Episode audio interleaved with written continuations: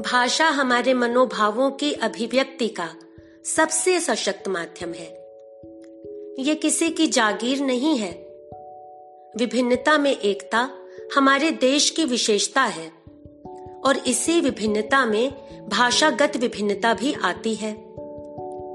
हमारी मातृभाषा हिंदी है, परंतु इस माँ का हृदय इतना विशाल है कि ये हर भाषा को आलिंगनबद्ध करके अपने अंतस में समा लेती है। बस यही संबंध हिंदी और उर्दू में भी है। समय समय पर हिंदी ने उर्दू भाषी रसखान, कबीर, रहीम इंशा खां और मलिक मोहम्मद जायसी को अपने वात्सल्य की डोर से बांधा तो उर्दू ने भी बढ़कर हिंदी भाषी फिराक गोरखपुरी, कृष्ण बिहारी नूर और मुंशी प्रेमचंद आदि पर अपनी ममता के मोती लुटा दिए। इसी श्रृंखला को एक कवित्री ने आगे बढ़ाया, और वो नाम है श्यामा सिंह सबा। सनातनी वाटिका में खिले इस सुमन ने उर्दू की सुगंध सिर्फ़ अपने देश में ही नहीं, बल्कि सरहदों को तोड़कर सारी दुनिया में बिखेर दी। Australia, London, Dubai, Pakistan, Nepal Doha Qatar और कुवैत आदि देशों में आपने मुशायरे किए और खूब सम्मान भी पाया। पंद्रह मिनट तक अनवरत तालियों की गूंज उनके शेरों पर होती रहती थी। उन्होंने कहा कि वैसे तो हर देश में उन्हें बहुत प्यार और सम्मान मिला, परंतु ऑस्ट्रेलिया में उनको सबसे अच्छा लगा। अपने देश में भी उनको बहुत सम्मान मिला। देश के हर कोने में उनको सुना और सराहा गया। ऐसी शख्सियत से चलिए दोस्तों मिलते हैं।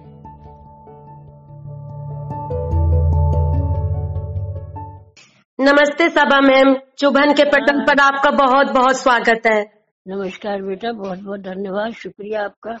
आपने मुझे इस लायक समझा और अपने चैनल पे मुझे इनवाइट किया। नहीं मैम ये तो हमारा सौभाग्य कि आप हमारे साथ हो आज। और मैम आज आपसे बात करने का मुझे मौका मिल रहा है तो मैं बता नहीं सकती मुझे कितना अच्छा लग रहा है। और हम आपके आरंभिक जीवन से ही शुरुआत मतलब जानना चाहेंगे कि आप कैसे इस शायरी की दुनिया में आपने कदम रखा और पहला कदम आपने कहाँ रखा? शायरी की दुनिया में भावना जी शायरी तो मुझे बचपन से ही बहुत पसंद थी। जी। क्योंकि मेरी माँ जो थी वो बहुत अच्छी गज़ल सिंगर थी। अच्छा अच्छा। तो उसकी वजह से शायर लोग आते रहते थे और सब बातचीत होती रहती थी नशिशें होती थी कभी कभी वो मैं सुनती रहती थी तो बचपन से ही एक लगाव बड़ी मोहब्बत मुझे उर्दू जबान से हुई। जी। लेकिन उर्दू में पढ़ नहीं पाई। अच्छा। बचपन में मैं उर्दू पढ़ नहीं पाई। जी। और होते होते होते होते ज़िंदगी आगे इसी तरह बढ़ती चली गई। और शायरी में कर नहीं पाई बचपन में। अंदर से ऐसे लगता था जैसे कि मुझे कुछ करना चाहिए कुछ लिखना चाहिए लेकिन हो नहीं पाता था कि पढ़ाई शुरू थी। घर का कुछ ऐसा माहौल था कि नहीं पहले पढ़ाई करो पढ़ाई ज़रूरी है। तो वो पढ़ाई में लगी रही मैं। हाई स्कूल किसी तरह से पास हुआ उसके बाद देवेन नाम के शख्स से ज़िंदगी जुड़ गई जी जी। और शादी हो गई। जी। उसके बाद बच्चे होते गए।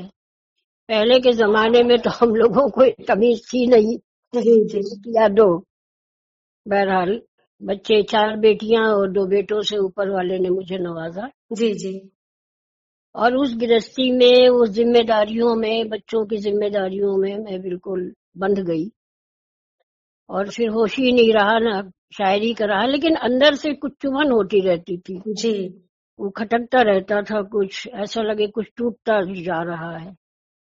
बहरहाल उन्नीस सौ बानबे में जी। हमारे यहाँ पे एक एसपी की पोस्ट पे तैनात थे मिस्टर रिजवान अहमद साहब। जी जी।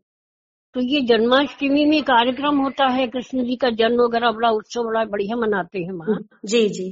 तो वहाँ मुझे भी एक सिंगर जो थे उसने इनवाइट थे उन्होंने मुझे भी इनवाइट किया। और उस प्रोग्राम में ले गए मुझे। जी।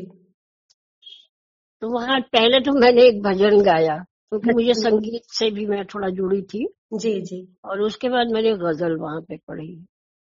जी। तो वो एसपी साहब जो थे वो गज़ल के और उर्दू के मतलब शायरी के बहुत शौकीन थे। और बहुत ही जहीन आदमी बहुत नेक इंसान। जी।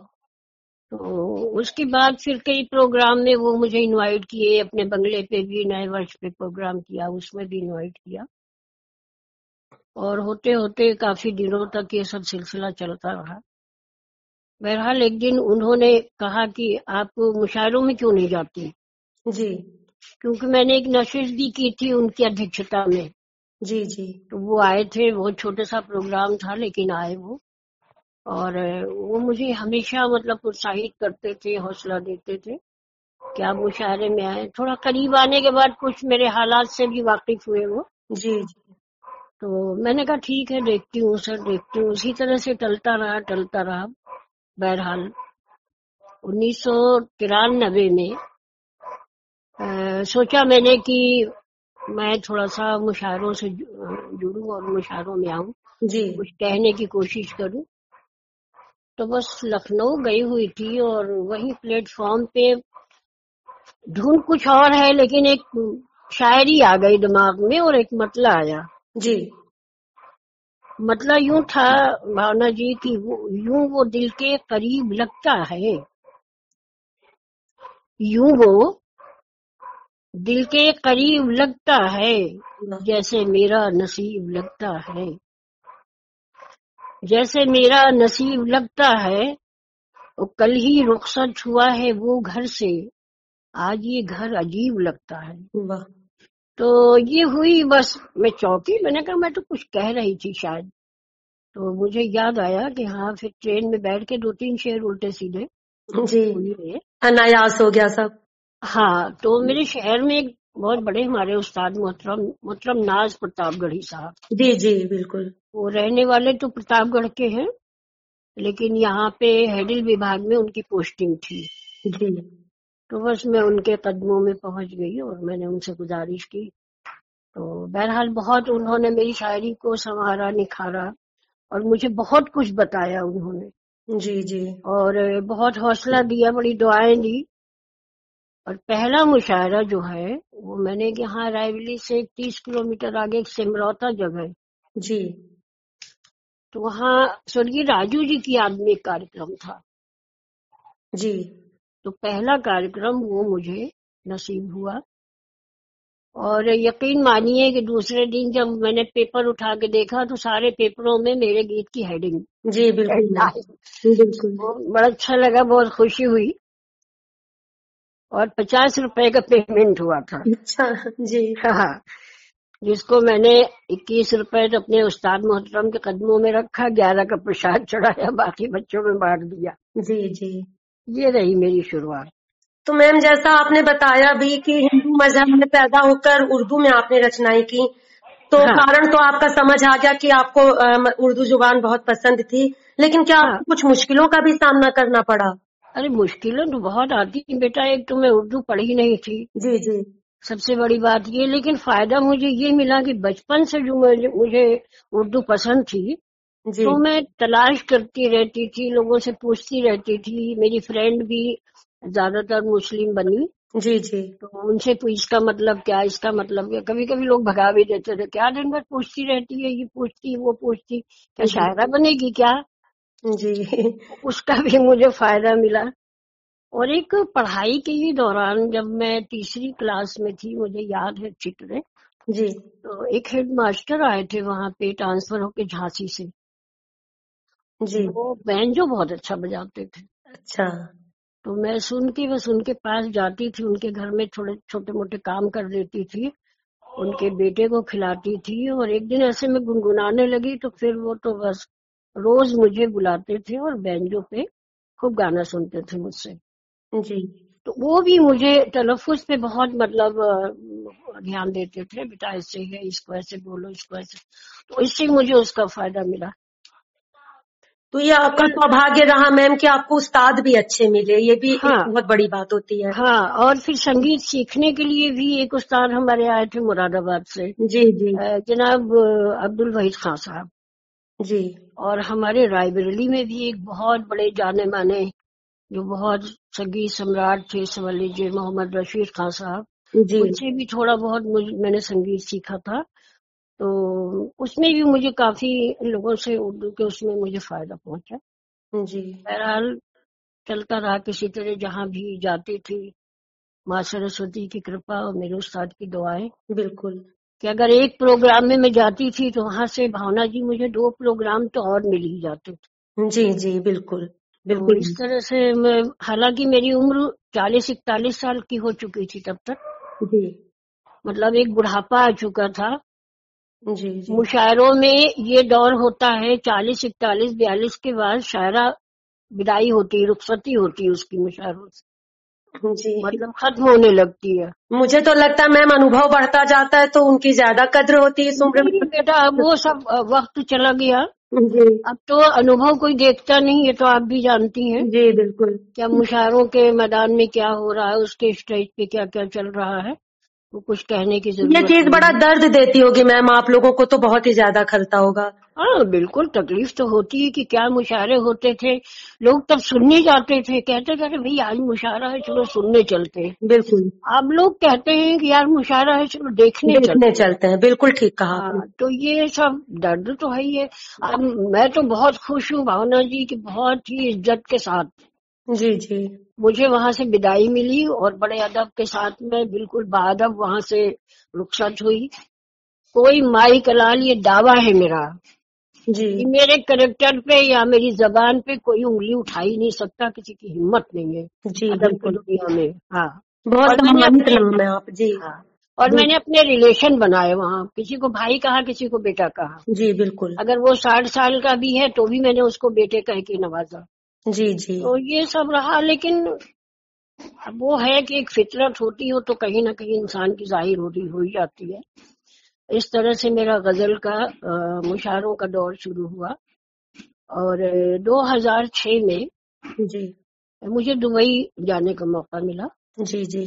बगैर किसी की रिकमेंड बगैर किसी की सिफारिश बगैर किसी के सहयोग के मुझे उन्होंने सुना जो दुबई के कन्वीनर थे वो एक प्रोग्राम में मौजूद थे। जी। और वहीं उन्होंने मुझे अपना हुक्म दिया कि आपको जो है जनवरी में दुबई आना है।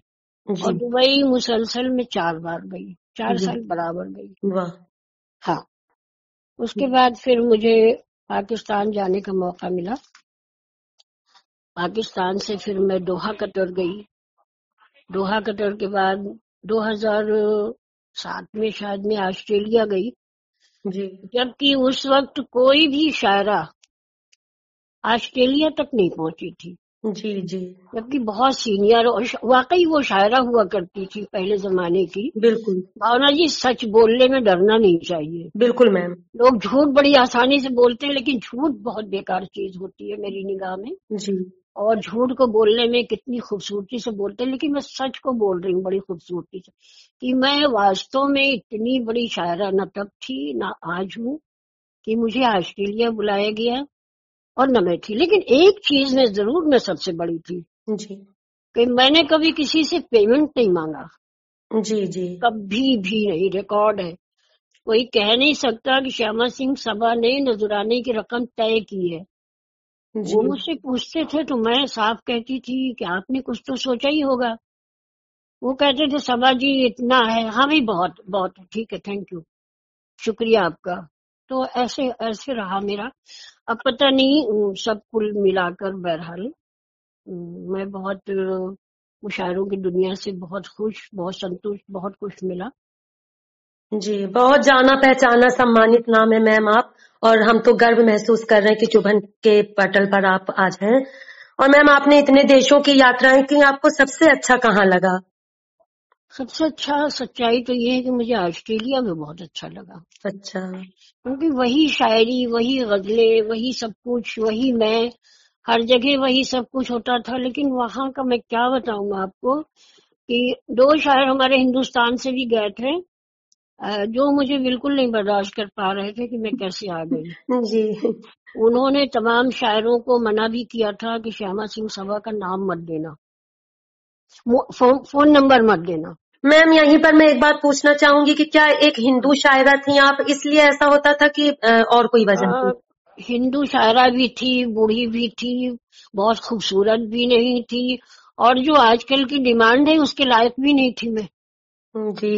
लेकिन आपकी कला की कद्र हुई और जिनको करनी थी उन्होंने हाँ, आपको पूछा। वहाँ के लोगों ने मतलब जिस वक्त मैं पढ़ रही थी वहाँ पे समझ लीजिए कि कम से कम वहाँ के जो सुनने वाले सामाइन हजरात थे वो पंद्रह मिनट तक प्लेटिंग करते रहे। देखा मैं मैंने आपके वीडियोस देखे हाँ। हैं सर आँखों पर आपको बैठाया गया हाँ, बिल्कुल। तो इसलिए मुझे और वही मुझे तुरंत मतलब अवार्ड भी दिया गया बेस्ट पोएट्री और बेस्ट वॉइस का। जी जी। अवार्ड भी मिला। फिर मैं तीन मुशारे थे मेरे ऑस्ट्रेलिया में सिडनी कैनवरा मेलबर्न। तीनों जगह मुझे अवार्ड से नवाजा गया। जी जी। और बहुत अच्छा रहा। पाकिस्तान में भी हमारे एक वहाँ के गृह गृह होम मिनिस्टर थे। जी जी। डॉक्टर मारूफ साहब वो खुद भी बहुत अच्छे शायर थे। तो इसलिए वो शायर ही बन के हम लोगों को डील किया। और वहाँ भी उस वक्त का टाइम थोड़ा अच्छा था 2006 में गई थी मैं। जी जी। हाँ 2006 में गई थी।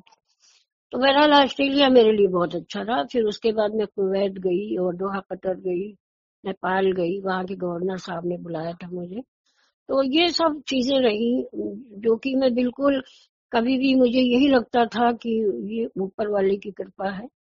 लेकिन बेटा एक बहुत बड़ा हादसा हुआ। जी मैम। शायद आपको पता हो। जी जी मैं जानना चाहूँगी मैम इसके बारे में। वो ज़िंदगी ने ऐसा धोखा दिया और करवट बदली कि दो बेटे थे मेरे। जी जी। एक बाईस साल का और एक अठारह साल का। जी। चार बेटियाँ थी तो बेटियाँ तो बड़ी इज़्ज़त के साथ जैसे भी हो सका उनको हमने ब्याह दिया। जी जी। इज़्ज़त से वो रुखसत हुई। लेकिन सत्तानबे में मेरा एक छोटा बेटा जो अठारह साल का था जी। उसकी डेथ हो गई। उफ। और सबसे प्रिय था वो मेरा सबसे छोटा था सबसे प्रिय था। बिल्कुल। और भावना जी बहुत खूबसूरत बच्चे मेरे जी। बेटे भी बहुत बहुत खूबसूरत। तो वो अभी मैं बिल्कुल समझ ही नहीं पाई थी और बर्दाश्त भी नहीं हो पाया था। पूरी तरह से मैं संभल नहीं पाई थी कि एक साल तीन महीने में मेरा दूसरा बेटा जो बाईस साल का था। बहुत और उस दिन मैं थी बनारस के रेलवे का मुशायरा था। वहाँ गई हुई थी। मेरी दोस्त ने फ़ोन किया बगैर मुशायरे की मैं वहाँ से बाई रोड भगी और यहाँ आके देखा तो ये सब। तो सब कुछ तो उजड़ गया था मेरा। जी जी बिल्कुल। समझ में नहीं आ रहा था। मैं न तो रो पा रही थी न हंस पा रही थी न कुछ बोल पा रही थी। ये बड़े बेटे में बिल्कुल कुछ नहीं समझ पा रही थी। लेकिन और उसी जगह कुछ हमारे बड़े अच्छे शायरों ने ये भी तंज किया कि अब क्या अब तो खत्म ये। अब क्या अब क्या मुशायरा पढ़ेंगे ये? हो गया जो पढ़ना था पढ़ चुकी। मतलब एक अब क्या बताऊँ जिस अंदाज में आप समझ रही हो। समझ गई मैम बिल्कुल। तो बस सत्ताईस ही दिन हुए थे मेरे बेटे को गए हुए बड़े वाले को भी कि मैं मुशायरे में चली गई। मैंने पढ़ना शुरू किया। हालाँकि कई मुशायरों में मैं भी रोती रही पब्लिक भी रोती रही साथ साथ लेकिन अपने को फिर मैंने संभाला और सोचा कि मैं यहाँ रुलाने थोड़ी ना आई हूँ। बिल्कुल। क्यों मेरे गम में कोई रोए और क्यों इस तरह होए तो कुछ दिन के बाद बड़ा बेकार इसका पैगाम जाएगा। बहरहाल ऊपर वाले ने संभाला मैं क्या संभलती? और फिर से मुशायरों की दुनिया में मैं अपना उसी तरह से पढ़ने लगी आने जाने लगी। जी। ये था मेरा मुशायरों का सफ़र। जी मैम ईश्वर ने जो भी किया उसे आपने ईश्वर का प्रसाद ही समझकर ग्रहण किया तो बस बेटी वो तो सबके साथ है। जी बिल्कुल। कोई नया तो है नहीं लेकिन बस एक है कि ये अगर एक के साथ होता तो बड़ा मुश्किल होता कोई जी नहीं सकता था। सबके साथ है जी। और लेने से पहले वो कह वासिफ साहब हैं आपके लखनऊ के बहुत अच्छे शायर हैं। जी जी।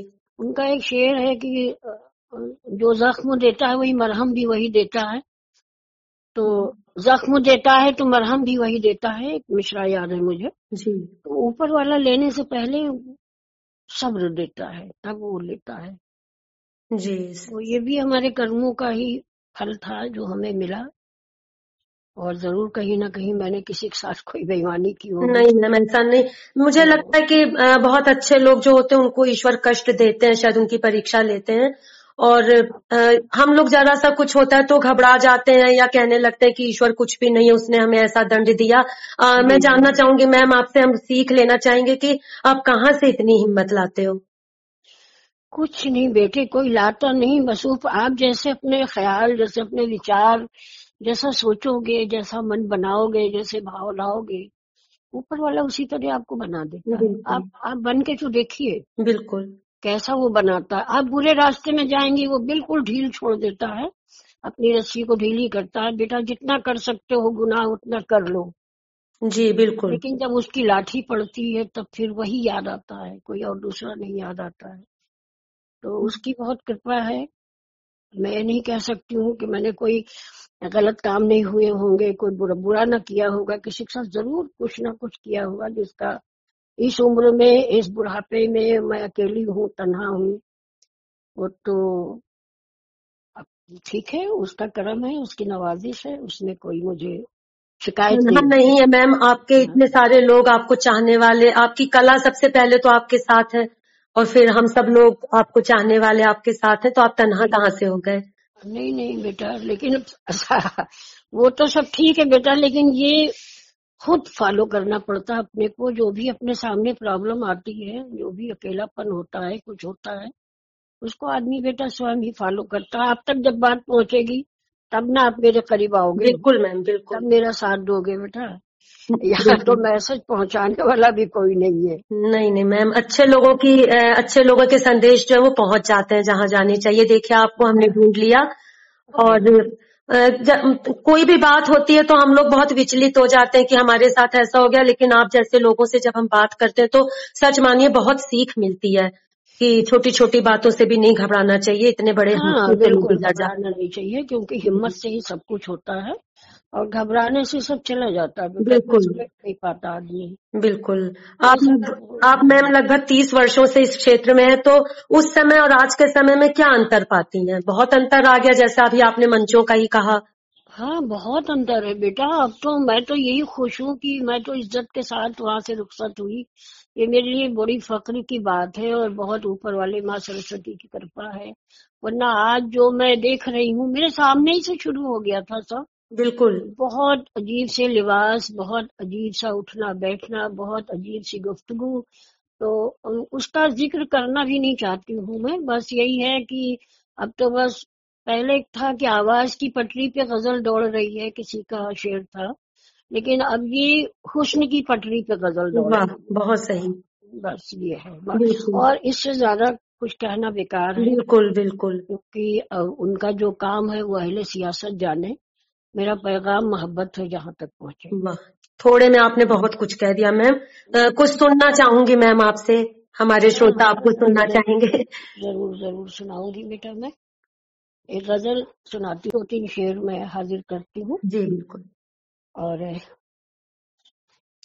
भावना जी मैं थोड़ा सा अपने लड्डू गोपाल के बारे में बिल्कुल जानना चाहूँगी मैम मैं पूछना चाह रही थी पर संकोच में मैंने पूछा नहीं। आप बिल्कुल बताएँ उनके बारे में। नहीं नहीं मैं बताऊ आपको। जी। कि मेरे पैर बहुत खराब हो गए थे गठिया पता नहीं क्या कोई बीमारी हो गई थी। जी जी। और उसमें बहुत परेशान थी मैं। जी। तो पता नहीं एकाएक मेरे दिल में आया कि मैं भागवत कराऊं। जी। है ना? जी जी। और अंदाज़ा नहीं था कि भागवत में कितनी मेहनत और कितना काम कितना क्या क्या होता है। बिल्कुल। इतना अंदाज़ा नहीं था। तो मैंने एक मीटिंग की अपने मोहल्ले में। जी। और लोगों के सामने बात रखी। तो साफ़ लोगों ने जवाब दिया कि श्यामा जी ना तो हम लोग टाइम दे सकते हैं ना इसमें व्यय कर खर्च कर सकते पूरा साफ़ जवाब था। जी। अच्छे अच्छे पंडितों का भी। जी जी। तो मैंने कहा आपको कह के ऐसा गुनाह मत लीजिए आप पैसा मत दीजिए आप समय दे दीजिए वही बहुत है मेरे जी। बहरहाल फिर एक फिर एक मीटिंग की दोबारा फिर उसमें यही हमको जवाब मिला। फिर तो मैंने अपने कान्हा जी का नाम लिया। जी। और लग गई। एक छोटी मोटी गाड़ी थी अपने पास। जी जी। लेकिन अब गाड़ी पे बैठे बैठे तो सब काम हो नहीं सकते। बिल्कुल नहीं। बहरहाल उसकी तैयारी में भावना जी मुझे दो महीने लग गए। जी बिल्कुल लगे होंगे मैम। भागवत कराने के उसमें। एक यहाँ पे हमारे नगर पालिका के चेयरमैन साहब हैं मोहम्मद इलियास साहब। उनका मन्नी करके नाम है मन्नी नाम से मशहूर है। जी। उन्होंने मुझे मेरा बहुत साथ दिया। मुस्लिम है वो। जी अच्छा। इतना साथ दिया भावना जी कि मैं आपको क्या बताऊँ? मेरे घर के पास एक पार्क था नगर पालिका के अंदर में। बरसों का गंदा वो पार्क। जी। उन्होंने उसकी वो सफ़ाई कराई वो सफ़ाई कराई कि बेहतरीन बिल्कुल एक सुई भी गिरे तो मिल जाए। वाह। और एक विधायक जी थे दिनेश प्रताप सिंह उनसे मैंने कहा वेरिकेटिंग करा दीजिए। वो हो गई। बहरहाल उन्होंने होर्डिंग से लेके पैसों से लेके कार्ड से लेके मतलब जो भी मैंने उनसे कहा होगा जी जी। इलियास साहब से वो पीछे नहीं रहे बहुत किया। बताइए। खैर बहरहाल भागवत संपन्न हुई बेटे शुरू हुई। जी जी। एक बहुत अच्छे गुरु जी राजन जी महाराज आए उसमें बुलाया मैंने उनको। और मैं बताऊँ भावना जी आपको कि उस वक्त कम से कम चार तीन चार भागवत ज़िले में हो रही थी। जी। पहले दिन तो कुछ भीड़ भाड़ न देख के मेरा मन बड़ा दुखी हुआ और बहुत बड़ा पंडाल मैंने लगवा रखा था। बहत्तर फीट। जी। तो वो बड़ा मुझे वो लग रहा लेकिन दूसरे दिन से बेटा वो भीड़ वो लोग वो आए और ऐसी भागवत ऐसी भागवत ऐसी भागवत हुई कि बिल्कुल चमन बरस रहा। और सारी भीड़ हमारी भागवत में। और ये मैं नहीं लोग कहते थे आगे लोग बताते थे। जी जी। और मैंने और बस ये महसूस होता था हर वक्त कि मैं नहीं मेरे बाकी बिहारी बैठ के पूरा काम देख रहे हैं और पूरा संपन्न करा रहे हैं। खैर भागवत हो गई बहुत लोगों ने मुझे कहा और इसमें मुझे भरोसा भी है कह रहे श्यामा जी तुमने तो अपनी अपना ये ये ज़िंदगी तो तुमने बना ली। जी। तो मैंने कहा क्या सच कह रहे हैं आप? बोले हाँ बिल्कुल सच कह रहा हूँ। ये ये तो पता आपका बन गया इसमें तो मैंने कहा सारे पाप धुल गए? बोले हाँ धुल गए अच्छा। तब से पता नहीं क्यों एक मन में था कि कोई लड्डू गोपाल मुझे देता कोई लड्डू गोपाल मुझे देता। तो मैम तो एक मिनट आपसे एक बात पूछना हाँ। चाहूँगी कि आपके बेटे असमय जो चले गए उसके बाद की ये बात है? हाँ ये तो अभी की बात है चार तीन चार साल पहले जी की। जी जी। तो पंद्रह में भागवत कराई। जी। और अठारह में ये हमारी बेटी दिल्ली ब्याही वहाँ भागवत वो उसकी मैरिज एनिवर्सरी थी। जी जी। वहाँ मैं गई तो मेरी बेटियों ने पहले से कुछ अपना प्रोग्राम बना के रखा था। अच्छा। कि अब की जो है इसी प्रोग्राम में मम्मी को लड्डू गोपाल जी दिए जाए। वाह। और बस बेटा वो मैं बैठी रही तो हमारी बेटी ने कहा कि अरे मम्मी कुछ लिख के नहीं लाई आप मेरी मैरिज एनिवर्सरी के लिए। जी।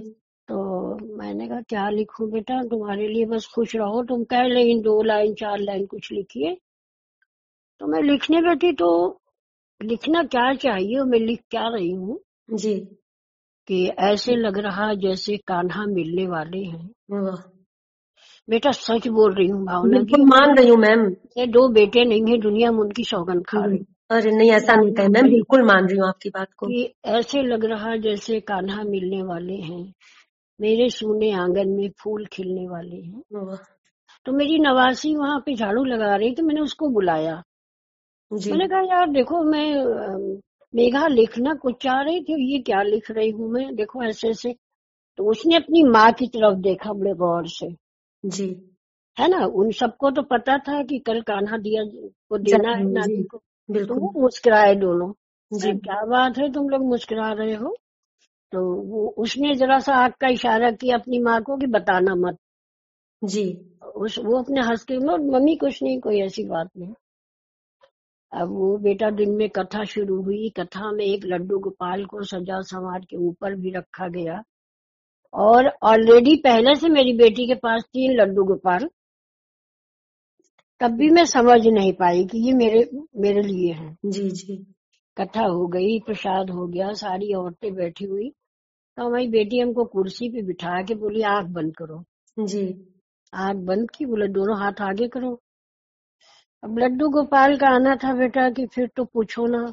मेरे तो बिल्कुल ऐसे लगा कि जैसे सब कुछ मिल गया अब कुछ बाकी ही नहीं है कुछ खालीपन है ही नहीं अंदर। तो बस एक पाँच हज़ार की गड्डी पड़ी थी वो मैं खोल खोल के सब औरतों को पचास पचास रुपए। जी जी। कान्हा जी की निछावर मैंने जिसको नहीं मिला वो भी दौड़ के आई। हमें नहीं मिला आंटी हमें नहीं मिला हमें नहीं मिला सबको दिया। और बेटा फिर तो लड्डू गोपाल के उसमें मैं बस इतनी खुश हुई कि आज चौथा साल है मेरे पास है लड्डू गोपाल जी। और मैं बहुत बहुत बहुत बहुत खुश हूँ बहुत आपने उनके कुछ नाम भी शायद रखे हैं मैम। सोनू मोनू। बिल्कुल। सोनू मोनू है मेरे वो। पहले मेरा जी चाहता था मैं राजू गुलाब रखू मेरे बेटों का नाम था। जी जी। लेकिन फिर लोग कहते हैं ना कि जो दुनिया से चला जाए उसका नाम किसी को नहीं देना। नहीं देते जी। तो मैंने कहा लड्डू गोपाल को भी नहीं दूँगी। उनका सोनू मोनू नाम रखा। और मेरी तन्हाई दूर हो गई मेरे मेरे आँसू सूख गए सब खत्म हो गए। वरना अब क्या कंडीशन थी मेरी? कहाँ बैठूं कहाँ जाऊँ किससे बात करूँ कहाँ दिल बहलाऊं क्या करूँ? मतलब ये और मिजाज भी हर एक से नहीं मिलता था। बिल्कुल। तो बस वही था कि बहुत मुश्किल से मेरी ज़िंदगी के वो टाइम गुजरे जब मैंने मुशारा छोड़ा। आपको साक्षात लड्डू गोपाल के दर्शन कृष्ण जी के दर्शन हो गए मैम। नहीं बेटा इस लायक कहाँ की नहीं, हो जाए? ना दिल में बेटा अगर ना, दिल अगर साफ़ हो और हम भक्ति रखे तो नहीं बिल्कुल कहाँ मन साफ़ है? कहाँ मन साफ़ हो गया? रख लेने से कोई मन थोड़ी ना ये तो जब तक उनकी कृपा नहीं होगी। हत्या ही कोई अभी तो एक चावल के दाना के बराबर भी उनकी भक्त नहीं हो पाई। ये जो सब कर रही हूँ ना ये तो अपने मन की शांति के लिए। इतनी उदारता है जो आपके मन में यही आप नहीं बिल्कुल सत्य है। मैंने कहा ना कि सत्य बोलना चाहिए। बिल्कुल मैम। हाँ तो सत्य बोल रही हूँ। बहुत झूठ बोले होंगे ऐसा नहीं है। और बोली हूँ याद भी है लेकिन एक हाँ ये ज़रूर है कि अब डर लगता है कि नहीं सच बोलो। लड्डू गोपाल जी हैं तो उनके बताए हुए कुछ उस पे चलो कुछ पालन करो। सहायता करो लोगों की मदद करो। और एक मैं बड़ी खुशनसीबी और है हमारे साथ में एक कटनी एक जगह है जबलपुर के पास। जी मैम उसके बारे में भी मैं जानना चाहूँगी हाँ तो वहाँ के जो जो उसको देख रहे हैं जो उसके करता धरता है डॉक्टर समीर चौधरी। जी। और उनकी मिसेज भी है डॉक्टर नेहा चौधरी। उनके परिवार में कई डॉक्टर हैं उनका एक अपना हॉस्पिटल है लिटिल स्टार चिल्ड्रन होम के नाम से वो आश्रम है। जी जी। आप सर्च करेंगी तो निकलेगा। भावना जी ने क्या बताऊँ मैं तो विदेशों में भी हुआ ही लेकिन ऐसा रहन सहन ऐसी बिल्डिंग ऐसा रख रखाव ऐसा बच्चों के लिए इंतज़ाम कपड़े साबुन सर्फ मंजन ये वो जूते मोजे बनियाइन क्या क्या मतलब हमने देखा नहीं। जी। अपनी ज़िंदगी जो वहाँ सुविधा है। तो मैम वहाँ पर अनाथ बच्चों सहित सभी आपको अम्मी जी कहते हैं अपने इस ममता दादी कहते हैं दादी दादी दादी अच्छा तो इस ममता मई सफ़र के बारे में अपने आप कुछ बताएँ हमें। बस वहीं जाना है मुझे आखिरी जीवन वहीं गुजारना है वहाँ मेरा रूम बना हुआ है। जी जी। और मैं ये थोड़ा जो झमेला है मेरे पास थोड़ा बहुत जो कुछ हो इसको एक किनारे लगाऊ मैं बेटा उसके बाद वो पैसा चाहे वहाँ मैं दू या यहाँ कहीं दू जो भी होगा जैसा भी मैं नहीं जानती हूँ कि मैं क्या उस वक्त क्या मिजाज होगा क्या पता कोई पाप आ जाए दिमाग में? बहरहाल अभी तो यही भावना है कि हालाँकि उन बच्चों को कोई कमी नहीं है ना उनको कोई ज़रूरत है न डॉक्टर साहब की कोई डिमांड है वो मुझे माँ की तरह मानते हैं मुशारों से मेरी उनकी जान पहचान हुई। इतनी सी बात पे वो भी मुझसे मुतासिर हुए थे उन्होंने एक मुशारा किया था और मेरा नाम कहीं सुना था मुझे बुलाने को बोले हम आपको सिर्फ़ पाँच हज़ार दे सकते मैंने कहा अगर ये भी ना हो तो मत दीजिएगा मैं आऊँगी। जी। इतनी सी बात पे मेरा उनका माँ बेटे का रिलेशन बना। हाँ। देख लीजिए मैम अगर अच्छा कार्य करो तो हमें ऐसे लोग हमारे साथ जुड़ जाते हाँ। हैं बेटा मेरे साथ दो तीन लोग मेरी ज़िंदगी में ऐसे हैं। एक तो कवि हैं बहुत बड़े और इन दिनों तो उन्होंने संन्यास ले लिया शायद आप उनकी नज़र गुजरी हो। राजकुमार सचान हो जी जी। गुजरी है? सुना है नाम मैम उनका मैंने। वो मैं राखी बांधती हूँ उनको बेटा तीस साल से। कमिश्नर से रिटायर हुए हैं वो मेरठ। कमिश्नर जी जी। और आज भी उनकी मिसेज से भाभी से मेरी बात हुई है वही बिल्डिंग है उनकी सहारा में। तो मेरे संबंध है और एक कर्नाटका के मुख्यमंत्री थे पहले मिस्टर धर्म सिंह जी अच्छा। वो भी शायरी के बहुत ही शौकीन बहुत शौकीन। जी जी। इतने शौकीन कि मैं आपको क्या उन्होंने मुझे मुशायरों से ही सुना और बड़ी इज़्ज़त दी अपने घर बुलाया फिर मुझे बहन कहा बहन बेंगलोर में भावना जी बगैर मेरे कोई मुशायरा नहीं हो सकता। जी सुना उनकी मैंने। जी। उनकी वजह से। अच्छा। हाँ उनकी वजह ऐसा नहीं कि सारी दुनिया थोड़ी ना आपको पसंद करने लगेगी। जी सारा बेंगलोर थोड़ी आपको पसंद घर में चार लोग होते हैं चार तो पसंद नहीं करते एक को। है नहीं? जी। कोई ना कोई एक ऐसा मिल जाता है कि जिसके कारण हमें बहुत से लोग हाँ क्योंकि वो उनको मेरी शायरी पसंद थी। जी जी। और बड़े बड़े मुशायरों में उनको बुलाया जाता था। तो लोग ये कहते थे भाई श्यामा सिंह को बुलाओ नहीं तो वो तो आएँगे नहीं। और ये होता भी यही था। एक आध मुशायरे में मैं नहीं गई तो वो नहीं गए। जी जी। तो दक्षिण भारत में भी आपको काफ़ी सुना जाता है मैम मैंने देखा हाँ बहुत बहुत बहुत।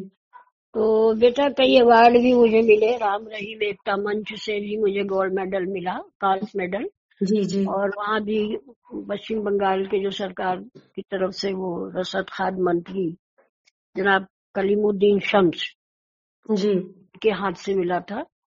और इधर महाराष्ट्र में बॉम्बे में भी एक जमाना था कि बगैर मेरे मुशारे नहीं होता था। जी। हर पंद्रह दिन में बॉम्बे का सफ़र। तो रहा ऊपर वाले ने बहुत बहुत कुछ दिया बहुत नवाजा। मुझे कोई शिकायत नहीं है बिल्कुल। जी इतना संतुष्टि भाव है मैम आपके अंदर। आपसे बात करके मैम मुझे एक चीज़ समझ आ रही है कि अगर ईश्वर हमसे कुछ लेता है तो शायद सब्र देखिए हमें बहुत कुछ दे देता है। बिल्कुल बिल्कुल बिल्कुल। तो सबसे पहले तो मैं अपने लड्डू गोपाल जी के लिए हाँ बिल्कुल। बताइए मैम बिल्कुल। हम्म सुनिएगा। सुनाइएगा मैम। हम पुत्र बिछोह को भूल गए। जब गोद में लड्डू गोपाल जी आए, हम पुत्र बिछोह को भूल गए। जब गोद में लड्डू गोपाल जी आए वस लागत है हमरे अंगना। फिर से हमरे वो लाल है आए। असलागत है हमरे अंगना। फिर से वो हमरे लाल है आए। ओ घुंघराले हैं केश, कजरारे नयन। और लाल तिलक दिए भालू पे आए। बाहों में सिमट गई दुनिया मेरी। जब गोद मेरी नंदलाल है आए। बाहों में सिमट गई दुनिया मेरी जब गोद मेरी नंदलाल है। बिल्कुल ये सच्ची हकीकत बहुत सुंदर मैम। तो मैं अपने बेटे को अपने बेटों को भूल गई। इससे अच्छी और क्या बात हो सकती कि हमारे दोनों बेटे आ गए। ये भावना बन गई मेरे लिए। बहुत बहुत सुंदर तो हाँ उसी रूप में उनको देखती हूँ कि मेरे बेटे हैं बस। और अब मैं आपको गज़ल सुना रही हूँ। सुनिएगा।